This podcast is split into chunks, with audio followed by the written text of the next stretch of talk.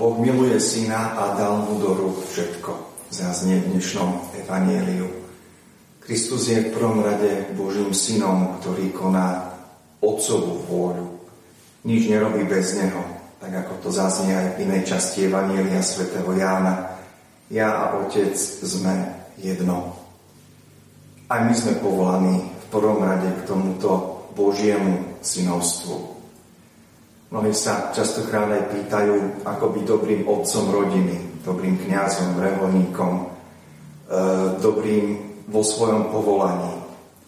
Keď si uvedomíme, že byť synom znamená v prvom rade mať otca, teda byť dobrým otcom znamená byť v prvom rade synom, o niečo slobodnejšie, o niečo krajšie prežívame aj to svoje povolanie, tú svoju zodpovednosť, ktorá nám bola v živote daná. Mať otca znamená mať príbeh, netúlať sa. Mať otca, dobrého otca, znamená vedieť, že sa môžem kedykoľvek vrátiť. Poznať otcovú lásku voči nám, ktorú nám dáva skrze svojho syna Ježiša, znamená čoraz viacej si uvedomovať svoju dôstojnosť slobodu Božích detí, ktorú nám On dáva. Je pravdou, že Boh nemôže urobiť všetko za nás, aj keď nám dal všetko vo svojom synovi. Tak ako dobrý otec necháva slobodu svojim synom, svojim dcerám. Dáva im slobodu a práve v tejto slobode im dáva aj dôveru.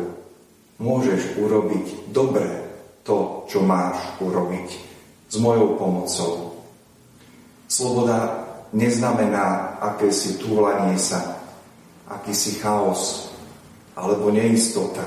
Práve naopak.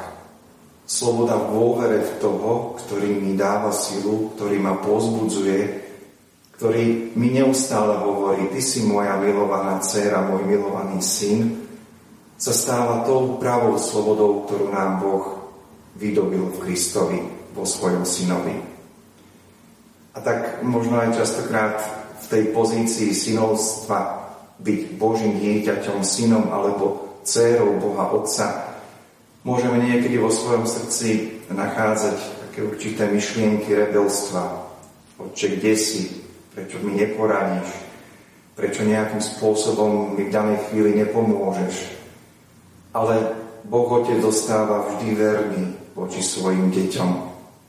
Je to častokrát takéto naše túlavé srdce, ktoré by rado išlo za svojím, aj keď ešte možno nepozná vo svojej podstate tú realitu života, tej svojej vlastnej cesty. Boh Otec nás pozýva k tomu pravému synovstvu. To znamená nie v zbure, ale v dobrom odovzdaní, poslušnosti, ktorá nie je proti nám, ale práve naopak, ktorá nám prináša ten pravý život. Byť Božím dieťaťom, Božím synom, Božou dcérou, znamená spolu s Kristom volať Abba Otče.